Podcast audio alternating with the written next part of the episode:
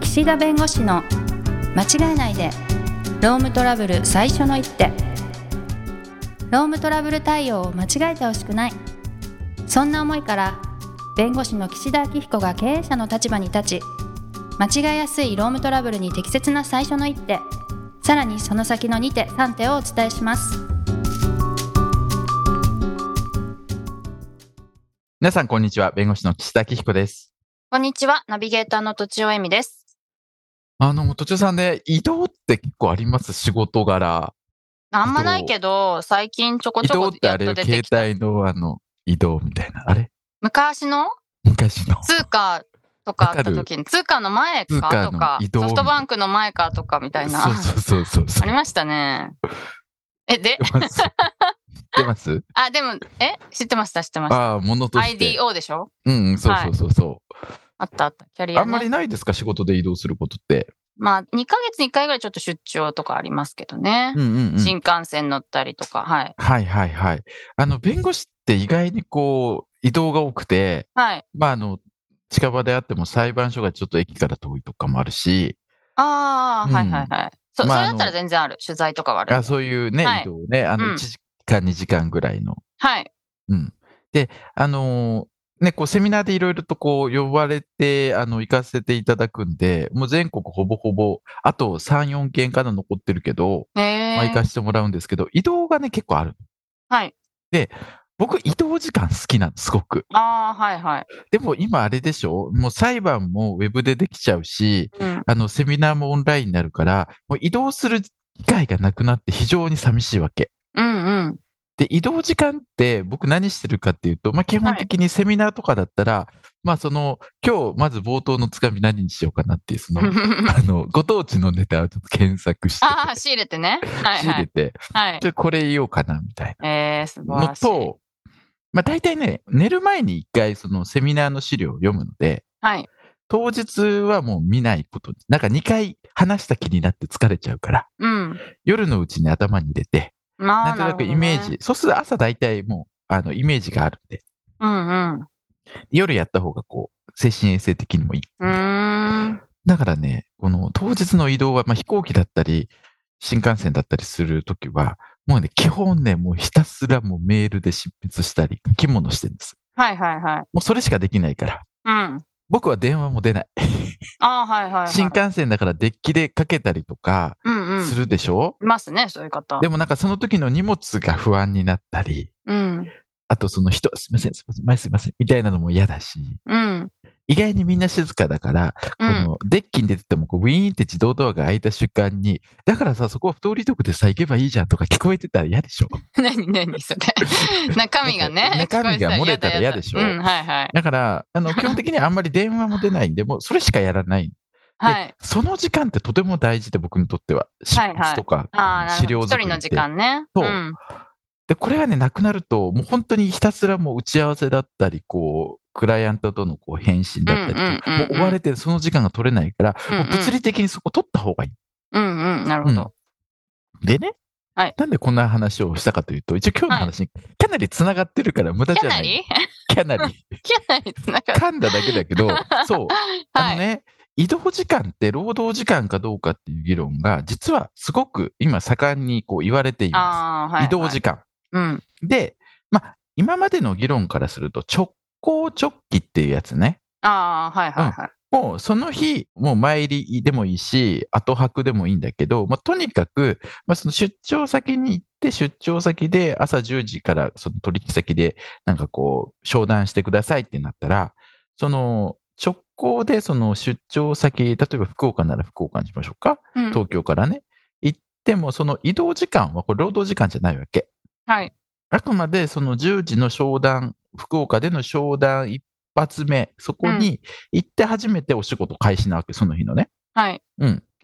で、その時間が直行、すなわちまだその日のお仕事始めてないからね。まはあ、い通勤みたいなもんですよ。その日の特殊通勤みたいなね。うん。で、帰りも同じ。取引先のところで、例えば夕方5時ぐらいに商談が終わって、ああ、なんか前向きに、これ行きそうだと。うん。じゃあもう、あの、じゃあここで今日の業務は終了ですと。はい。じゃあちょっと軽く一杯、博多でね、うん。なんか食べて帰って、お土産買って、で、飛行機に乗って家帰るとなったら、もうそれ、会社にも寄らないし、もうね、あの、ベロベロ飲んでね、飛行機に乗って帰ってきてますから、はい。まあそこも労働時間じゃないわけ。うーん。はってい。いうのは分かりやすいの。直行直帰ってやつは移動時間は労働時間じゃないっていうのが、まあ、一般的な考え方。めっちゃ遠くてもなんですか、うん、めっちゃ遠くても。前入りでも。へうえ、ん。はい。だから、福岡とか行くの大変じゃないですか。別に福岡に限らずだけど、例えば9時始業だとして、9時に行かなきゃってなるのすごいそうそう大変です。大変ででしょ、う。そうんただ、労働時間としては、その出張先のその9時なのよ。なるほどね。たただ、だ、ちょそっとしてはということは別の扱いがあるってことですう。ね。そうそうそう。まあ、いくつかあってね。はい。例えばなんかもう、なんかこう、大事なものを絶対なくさずね、通常の注意を超えた。要するにパソコンをカバンに入れてこうやって持つのは、まさに通常の注意じゃないですか、普段でもやるから。うん。例えばもう宝石とかね、はい1億とか、うん。持ってたらもうブルブルブルブル、はい。確実にそれ移動して持ってくっていうのが仕事になるから、そういう場合は労働時間になる可能性はある。あと、運転手さんなんかが、あの、荷台に荷物積んで、例えば9時にどこどこの港に届けてねってなったら、それは、確か届けてる移動ですけど、それは物を運ぶっていうお仕事そのものが、うんうんうんもうその本質的な業務だから、うんうんまあそれももちろん労働時間なわけ。なるほど。ただ、こう、直行直帰で物を持っていくって、ただね、手ぶらで行くわけないから、当然はい仕事の道具持ってるから、通常のね、注意で済むものについて、それは別に、あの、そういう大事なものを持ってても、それは直行直帰の移動時間なわけ。うーん。はい。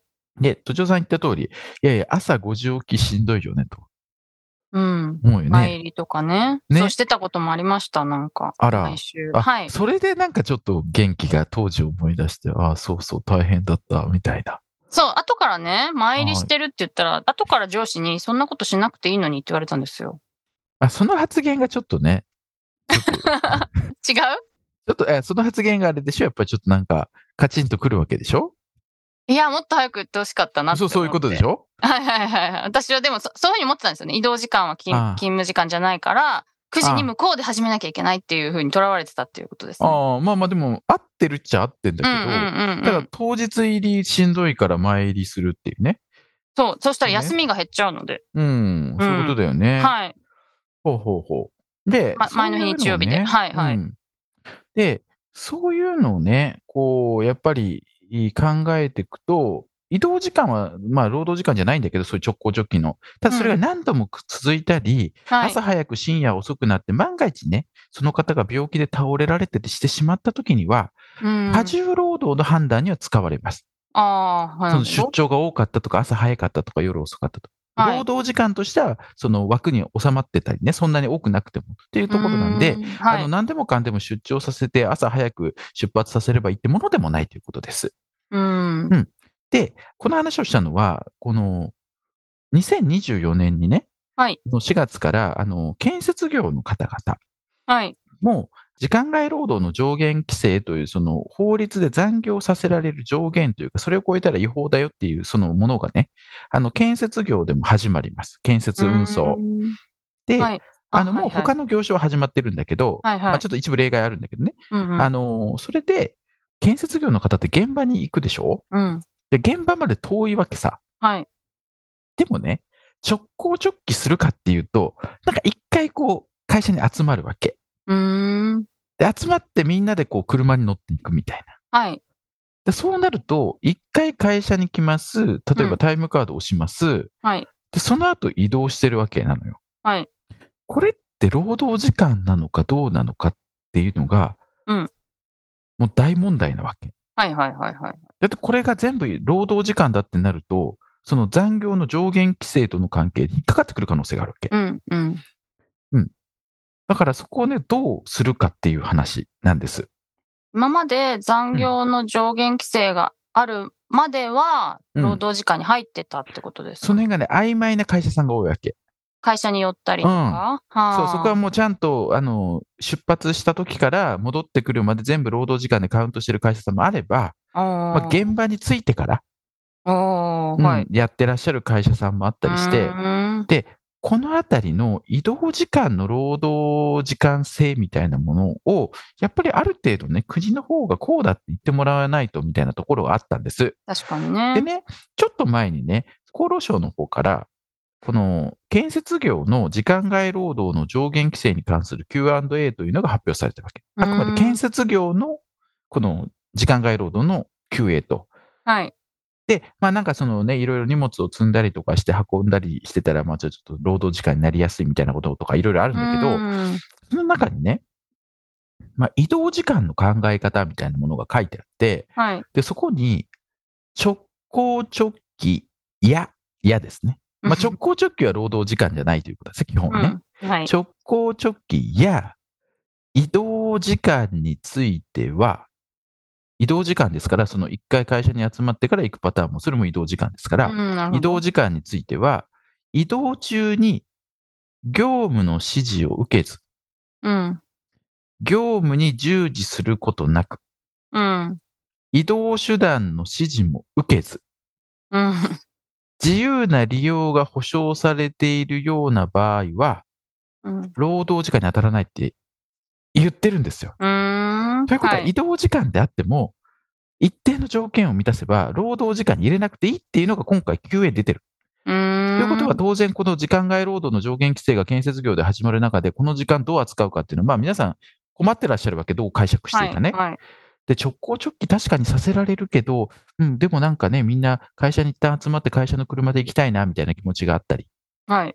うん、で、実際、そのね、現場にね、そんな行くのに車持ってない人もいるだろうし、あとは、その、ね、駐車場があるかないかもわかんないから、うんうん。まあ、だとするとね、やっぱり会社に一回来るのよ。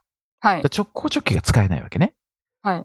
ただ、ここで言ってるのが、まず移動中に業務の指示を受けないって書いてあるから、うん。まあ耳栓すると かヘッドホンするとか。あ仕と、事の話絶対しないみたいなことですね。音楽流すとか、なんか映画流すとか、ああ、はいはい はいはい。とかして、とにかくもう仕事の雰囲気消す。うん。で、あと業務に従事することもなくだから、なんか図面読んどいてとか、今日こうしようとかっていう段取り打ち合わせ一切しない。ああ、はいはい。うん。で、移動手段の指示も受けずっていうのは、これは直接行ってもいいよと、例えば、うん。う行きんたい人は。うん。だけど、もし希望者は会社の車を貸してあげるから、うんうん。乗って行っていいよと。選択式にそう。そうそうそう、絶対こうじゃないと。うんうん。だから別に移動手段としてみんなで会社に集まっていくもよし、はいなんか順番決めて、みんなが集まりやすい最寄り駅が例えば、この駅だったらこの駅に何時に集まっていくもよし、それは自分たちで決めてもいいよと。うんうん。という形で移動手段の指示を受けず、で、自由な利用が保障されて、これ、まあ自由な利用っていうのは微妙なところなんだけど、まあ基本的にみんな通勤とか通学されてるわけだから、まあはいそれと同じような状況、ぐらい。いであれば、それはまあ自由な利用でしょと。うんうん当然、車に乗ってるんだから、その車から出られないでしょっていうのは別に通勤だって同じじゃないですか。急にはい電車から外に出れるわけじゃないから。はい。だから、そういった形で、あの、もしね、ちょっと遠方のおお仕事あるよっていう場合には、一応こう直行直帰もしていいけど、来たい人は集まって順番とか集合時間自分たちで決めてやってください。で、大事なことは、やっぱり来た時に作業させないってことですよ。そ来たの時一旦集まった時うに。んそうそうそうそう、はいはいはいこれやれあれやれってや仕事させちゃうとさ、うん。やっぱりもうそれってもう仕事が始まってるし、仕事の延長みたいな形になるから、もう単に集まるだけ。はい。でもあとは集まる場所ももう変えちゃってね、駅とか。うん。あ、うん会社じゃなくて。そはうそうそうそう。いはいやはっいぱ。りどうしても中で会社に来るとついでに仕事しちゃうみたいなとこあるから。だからこう、仕事を、もう移動中はとにかく仕事をさせないというかね、うんそこを徹底すると。はで、いなん。かね、裁判例でね、雪かきをなんかさせてたみたいな。まあ、その雪かきはまあ、普通移動するときに雪かきぐらいはまあ、するよねって形で、別に雪かきは、あーしてってもセーフだったような気がする、その際。えー、なるほどなるほうどん。で、だから、移動中はね、直行直帰の時もそうだけど、あの、普通に一回会社に来てからもそうだけど、とにかく、その移動時間中の、もう自由にさせるべきな、自由を。はい自由にはいはい。だから、その移動中にね、新幹線で私が、その執筆をしたりするのは自由にやってるわけ。うん。 別にね、事務所からね、この岸田君3時間あるんだから、この間にレジュメ仕上げてねとか、はこいの。3時間でできるよねとかって言い出したら、具体的にもうそこを、そのことをやれって言ってるから。だあからあ。そういう指示を出さない方がいいってこと。それも。なるほど。ね。そう。はい。自分でやるのはいいけどね。うん。ということで、一応最後、なんかぐるっと待ってね、一応、その、私の新あ、幹枕線のの移動の話話にね、をね戻って。はい。ということで、ちょうど時間になりましたので、はい移動時間についてはこれからちょっと気をつけていきたいと思います。はい、はいということで、時間になりましたので、この辺にしたいと思います。ありがとうございました。ありがとうございました。今回も番組をお聞きいただきありがとうございましたロームトラブルでお困りの方は「ロームネット」で検索していただき柿椿経営法律事務所のホームページよりお問い合わせください